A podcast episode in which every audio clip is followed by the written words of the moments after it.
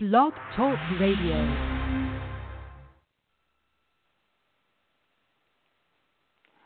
Well, bless the Lord, everybody. Bless the Lord. You have tuned in to the Word on Wednesday, and this is Pastor Winfred Burns, and I am excited tonight. I'm excited because we began a new series in the book of Galatians entitled The Emancipation. And we'll explain, hey, Don, how you doing? Uh, we'll explain what this series is all about. We are grateful to God because he allowed us to go through the book of Acts. And actually, it's Acts, the things that happened in the book of Acts actually set the foundation for the introduction to our teaching tonight. So you'll see me make references to some previous teachings that we've done. You know, the Bible is not just a series of separate books, but it is a cohesive document. It is a it is a story. It's a love story that's still being played out even today. And do you know that you are part of the story? That's something that we always have to remember that we are a part of this grand plan of God that's been recorded. Um, so, so I won't get too far off the beaten path. Let's have a word of prayer, and then we're going to dive into the book of Galatians. Amen. Eternal God, our Father, it's in Jesus' name that we come. And we come to bless you and we come to praise you. We come to magnify your name. But most of all, tonight we come to receive a word from you. We come to sit at your feet and be instructed in your word because we know that in your word there is life. In your word there's life. In your word there's light. In your word there's power. In your word there is the answer to our questions concerning life. And so, Father, we ask by the aid of your Holy Spirit that you would lead us and guide us, that you would teach us, that you would speak to us individually as well as collectively, that we might know how to walk upright before you and how to be pleasing in your sight. We thank you and praise you in Jesus' name. Amen. Okay, I want you to pull out your Bibles and I want you to turn to Galatians chapter 1. Just turn there, and then let me just give you a little background about what we're getting ready to study. Um, if you remember, in Acts chapter 13 and Acts chapter 14, this was Paul's first missionary journey. And on his first missionary journey, he goes through um, Iconium, Lystra, Derbe into southern the southern part of Turkey. That region is known as the region of Galatia. And it's to this area that he writes this letter. Now, the reason that he's writing this letter is that the Judaizers or some Jews, Jewish Christians that come down from um, Jerusalem have decided to go in and perfect Paul's teaching. And they make a number of accusations and allegations to tell the people you have to do certain things if you really want to be saved there are certain procedures that you must follow, namely the laws of Moses. And if you don't abide by the laws of Moses, then you're really unacceptable to God. You are really not saved. And oh, this Paul fellow, this Paul fellow that, that, that, that came through here and spread the gospel, what he did was one, incomplete, and two, unauthorized because he doesn't have, he's not sanctioned from the council or the the the the, the, the Jerusalem Council. He he's not a member. He's not authorized by the Sanhedrin. And these things are really important because remember now, the Jews are scattered throughout the Roman Empire. And these are Jews who um, are connected but yet disconnected from the people from the from the Sanhedrin located in Jerusalem. And let me give you a little example. It's like their structure, their structure of governance was similar to the structure that the, that the Catholic Church or the um, the yeah the Catholic Church has, where they have a pope, pope who is who sits in Rome and he is head over the entire church.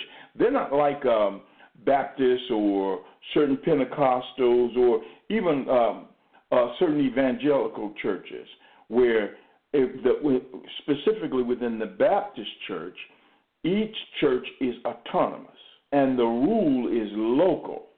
And they might join a convention, but their participation in the convention is voluntary.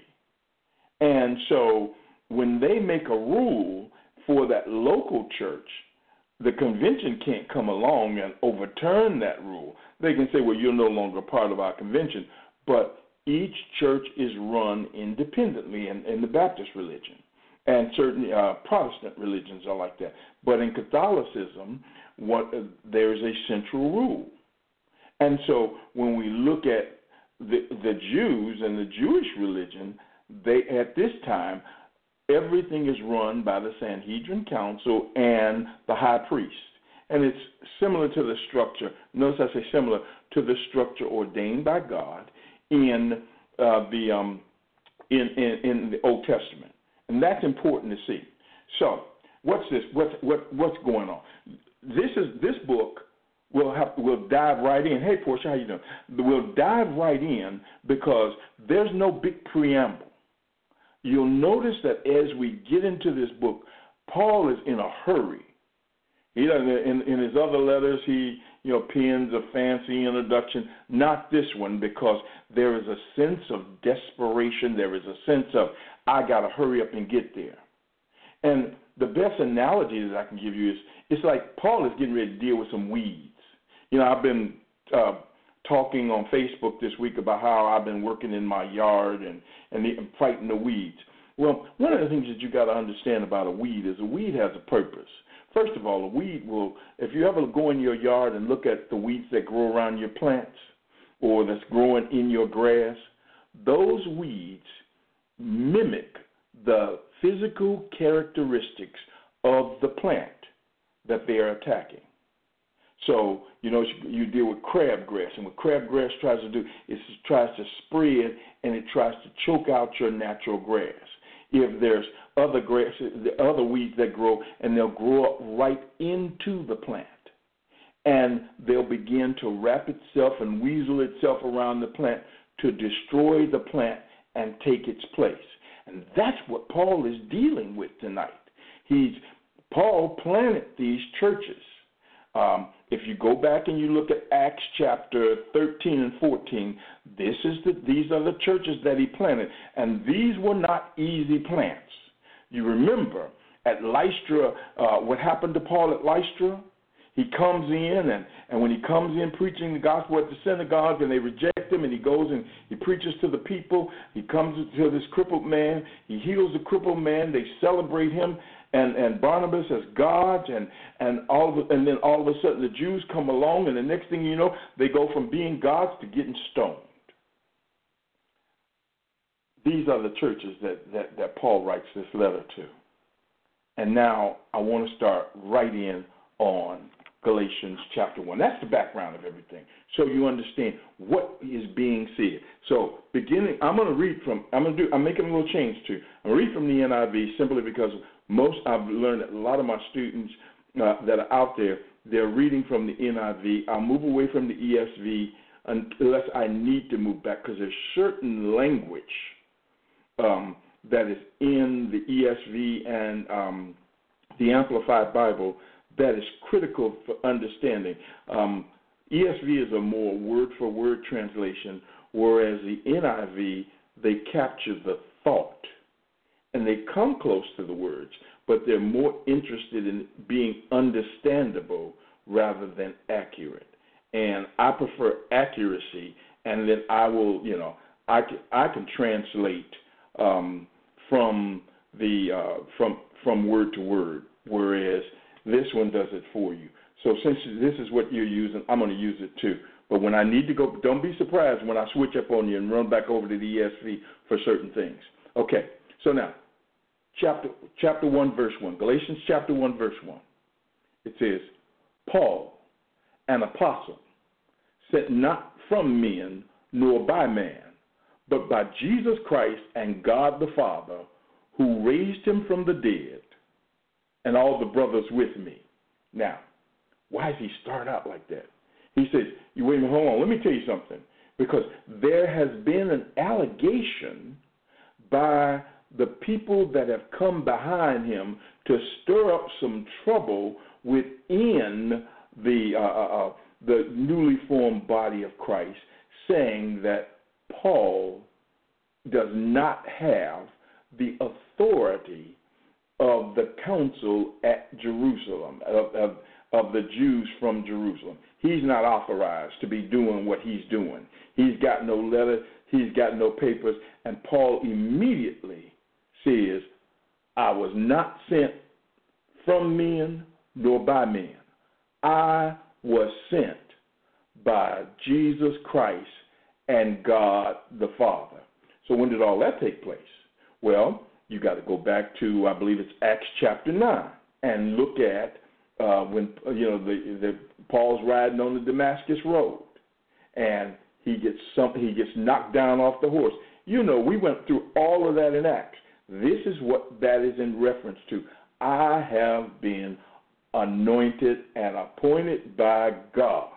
So I don't need a letter from man. Thank you very much. Go further.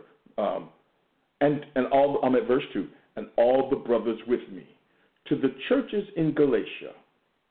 Grace and peace to you from God our Father and the Lord Jesus Christ, who gave himself for our sins to rescue us from the present evil age according to the will of our God and Father, to whom be glory forever and ever.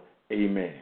He immediately, he immediately establishes the plan of God and the lordship of Jesus Christ. Namely, he comes in reinforcing the gospel that has already been preached to them. Verse verse 6 this is where he this is where he, he he's going to go right to the heart of the matter. I am astonished that you are so quickly deserting the one who called you by the grace of Christ and are turning to a different gospel, which is really no gospel at all. Evidently, some people are throwing you into confusion and are trying to pervert the gospel of Christ. But even if we or an angel from heaven should preach a gospel other than the one we preach to you, let him be eternally condemned. As we have already said, so now I say again if anybody is preaching to you a gospel other than what you accept, other than what you accepted, let him be eternally condemned. Am I now trying to win the approval of men or of God? Or am I trying to please men? If I was still trying to please men, I would not be a servant of Christ. Okay, so what's he saying here? First of all, he says, Y'all tripping me out how can you turn to another gospel? Let's define that word gospel first of all. When Paul is referencing the gospel, what he is referencing is the good news of God. And what's the good news of God?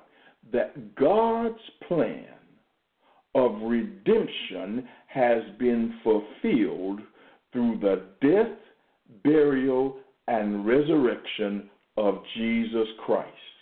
God has planned from the beginning to redeem mankind.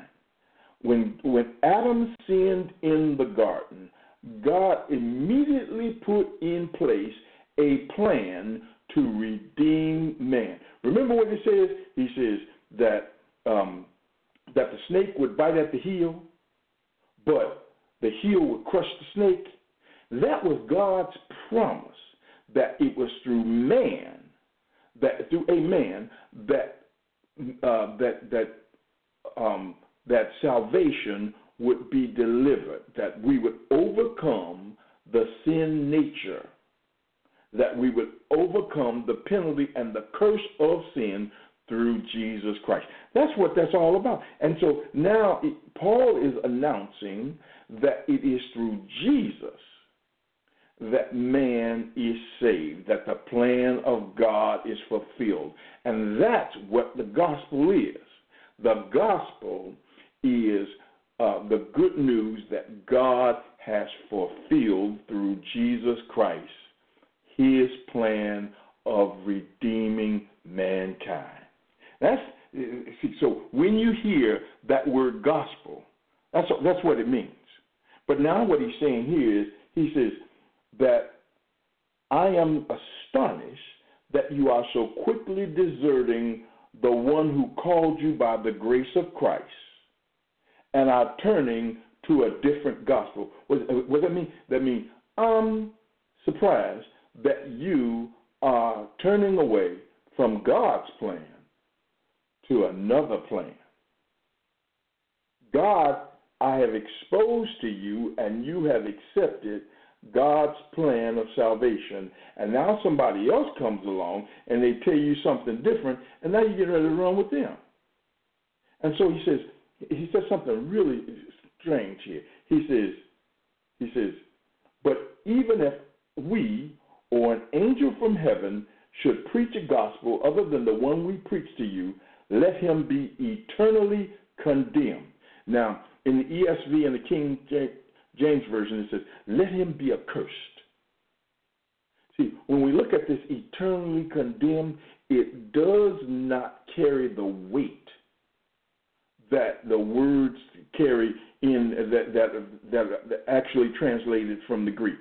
It says, "Let him be accursed," and we know that uh, "let something be accursed" means let them be designated for eternal destruction.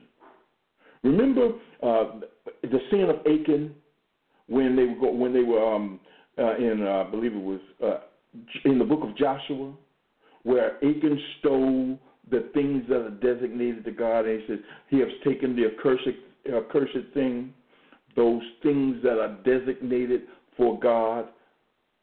What he's saying here now is, he says, let those people who preach that be designated for eternal destruction, for eternal damnation. Let me go further let them be designated for hell. That's what he's saying. They are designated to go to hell. He says, look, verse 10 Am I now trying to win the approval of men or of God? Am I trying to, to, to, to, uh, what he says here is, am I trying to be a man pleaser by switching up and saying things that you want to hear or am I saying, am I del- have I delivered to you the message of God? He says, if if I was still trying to please men, and now he goes back to, and what he's alluding to there is his service of the Sanhedrin when he was one who um, uh, carried was an enemy of the gospel to his service now of Christ. Let's go to verse 11. I want you to know, brothers, that the gospel I preached is not something that man made up. I did not receive it from any man, nor was I taught it. Rather, I received it by revelation from Jesus Christ. For you have heard of my previous way of life in Judaism. Those of you who were who um who were in the Acts study, you know Paul's testimony. You're very familiar with it because we heard it throughout what he did prior to his conversion, how he served um, the Pharisee and how he served the Sanhedrin, his training, etc., etc., and, and then his conversion and how he now serves Christ with that same zeal.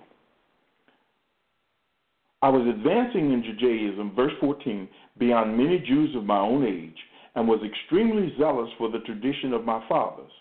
But when God, who set me apart from birth and called me by his grace, was pleased to reveal his Son in me so that I might preach him among the Gentiles, I did not consult any man, nor did I go up to Jerusalem to see those who were apostles before I was. But I went immediately into Arabia and later returned to Damascus. Then, after three years, I went up to Jerusalem to get acquainted with Peter and stayed with him fifteen days. I saw none of the other apostles, apostles, only James the Lord's brother. I assure you before God that what I am writing you is no lie. Later I went to Syria and Cilicia. I was personally unknown to the churches of Judea that are in Christ. They only heard the report. The man who formerly persecuted us is now preaching the faith he once tried to destroy, and they praise God because of me. What's happening here? What's happening here is now Paul is giving his testimony concerning his conversion, where he got his message from directly from Jesus Christ, what he did after he got the message, and how his his conversion led him into a deeper experience and study with God concerning the things of God and the revelation that he now preaches, he got it directly from Jesus himself. So, what's what's the important thing that we learned this week? Because I want to stop here at chapter. This is the end of chapter one. I want the first thing is that we learn that Paul is in a fight, and he is now fighting against doctrine. And I, you know, I, I know sometimes when when we hear that word doctrine, we run for the hills. Don't run. This is simple. Against a doctrine that is basically saying that Jesus was not enough to ensure your salvation. That in order to be saved, that it takes your salvation plus your adherence to the laws of Moses. And essentially, what those laws are is that you've got to be circumcised, you've got to uh, observe the Sabbath, and um, you've got to maintain the uh, the dietary laws. Those were the three essentials. Now, even though in our study they don't see they don't say this, um, I'm going to I'm going to insert I'm going to interject, and I don't normally do this, and and the Bible doesn't say it, and so this is Winfred's interjection. Okay, this is the elder's interjection. This is supposition on my part because I you know I can't substantiate it through the Bible, nor can I substantiate this through the historical study. I'm doing, I'm saying this, and I'm, you notice how I'm qualifying this? I believe that they were trying to to make them obey all of the laws, not just the, the general framework, but they were going to draw them into all 613 laws that they had enacted. That they were going to require salvation to, for them to uh, observe all of the laws of the Sabbath, that all of the laws of marriage, all of the laws of sacrifice, all of the laws concerning how you treat your neighbors, they were going to put them in absolute and complete bondage and say that you have to live according to the rules of the Jew. That's what I believe. Now, none of the historians like Josephus or anybody else says those same things. Nobody says that. That's what I am imagining that they were going to do. And I base that on if you give somebody a rope, they'll think they're a cowboy. And what does that mean to you tonight? It means that, number one, that there are people that are trying to constrain you, that are trying to bind you according not to the gospel of Jesus Christ that gives us liberty, but instead they're, they're trying to bind you and make you behave according to their interpretation of what it takes to be saved. Stand up when I say stand up. Sit down when I say sit down. Raise your hands when I say raise your hands. Worship the way I say worshiped. You are saved if you do this, this, and this. You are not saved. You don't love God if you don't do this, this, and that. And because of the rules and regulations of man, many in the church are in bondage. Many in the church have came to the church looking for freedom, looking for salvation, and what they've gotten is they've gotten religion.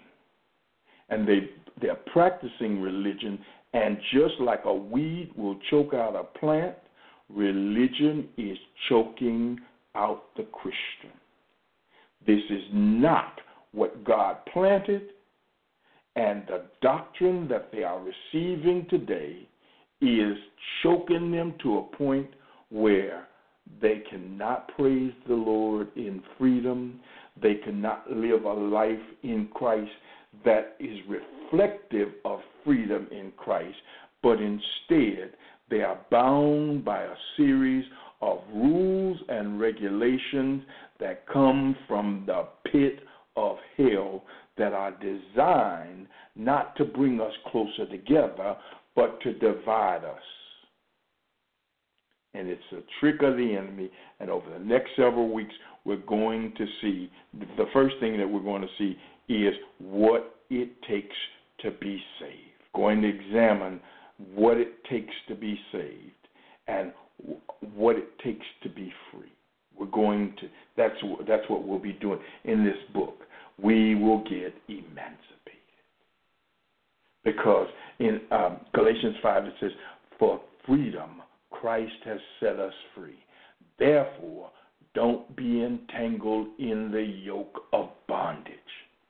And not only has this this yoke that we've allowed to be placed on us caused us to be bound, but it's caused those outside of the church to not want any part of the church. Have you noticed that young people are not excited about going to church? Mm-mm. No. Why? Because they see that there is not freedom there.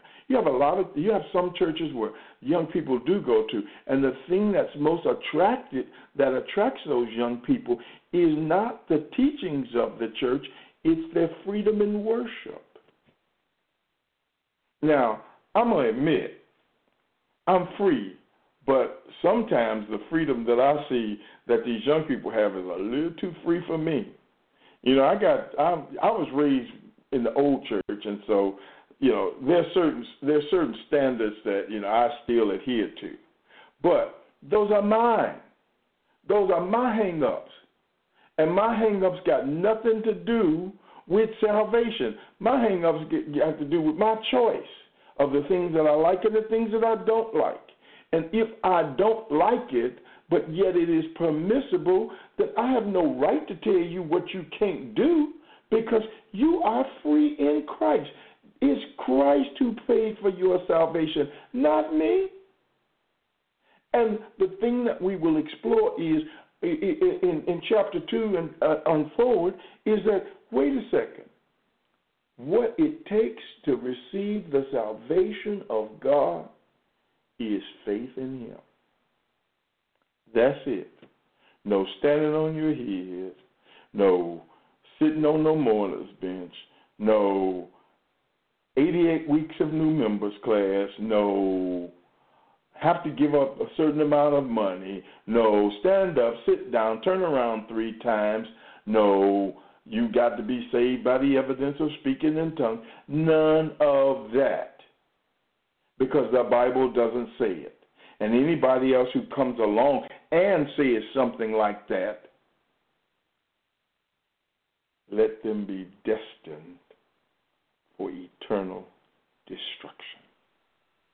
Because salvation is accomplished but one way through faith in Jesus Christ. Okay, so now we've set the study up, we've gone through, we have begun to establish Paul's credentials and who sent Paul and who empowers Paul.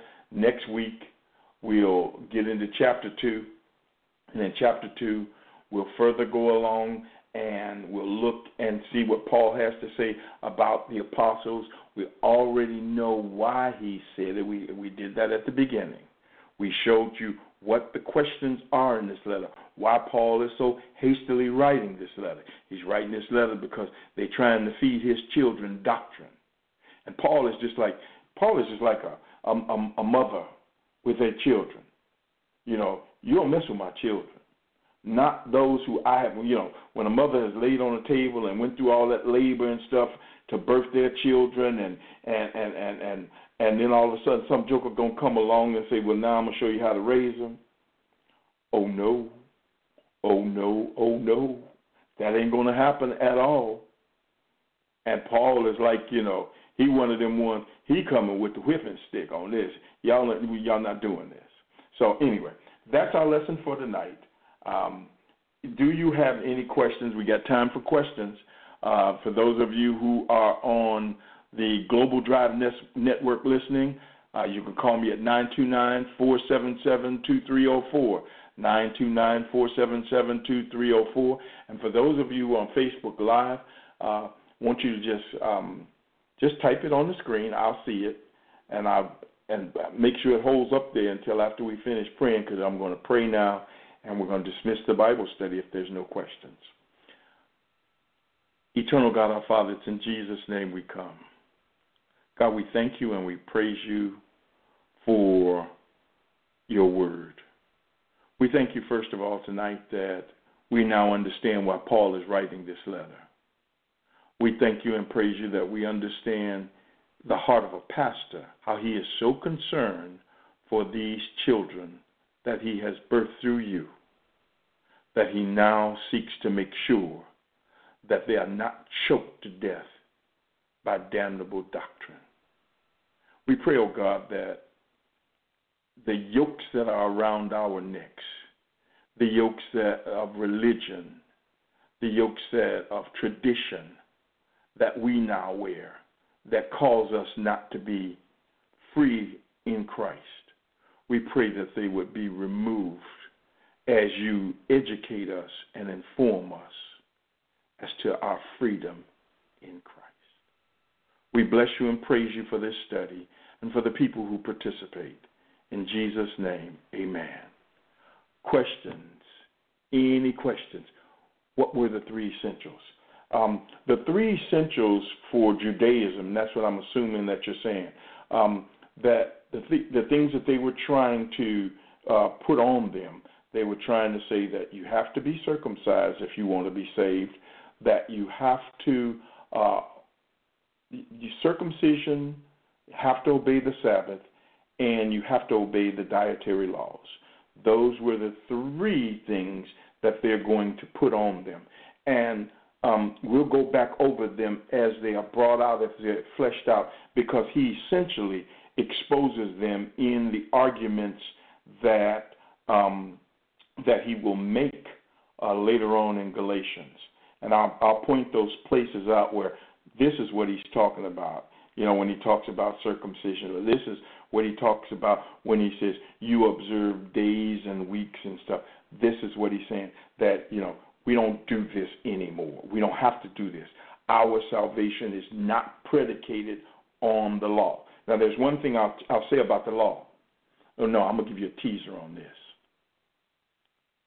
Do you think that we are no longer obligated in any way, shape, or form to the law? That's something I want you to think about. What is the role of the law in the life of a Christian? Don't answer, don't answer it. Don't answer that. Just ponder it. Just ponder it. I'm going to come to it, but I want you to think about it because so many of us go by the phrase, we are not under the law, but we're under grace. That's a trick from the enemy. That's the only hint I'm going to give you. That's a trick from the enemy. That's a trick from the enemy. That's it. Okay. Any other any other questions? Well, if there's no other questions, I am at 7:35. So we're only 5 minutes over, and that's good. That's good timing. I promise you half an hour. I'm true to my word. Now, you got to be on time because I'm going to start at 7. And I'm going to try to finish sometime between 7:35, 7:40, depending on the questions. I'll stay as long as we have questions. But after we're done, I'm gonna push that finish button, and we're to go uh, and we're to go back into our word for ourselves and reread that first chapter. And also, if you want to help yourself, read the second chapter before uh, next week. So as we're going through, if there's questions that you've had during the week as you study them, then you can pose them and we can have a discussion about them. But okay, so you've been with the Word on Wednesday. I'm Pastor Winfred Burns. Have a wonderful, wonderful evening. Good night.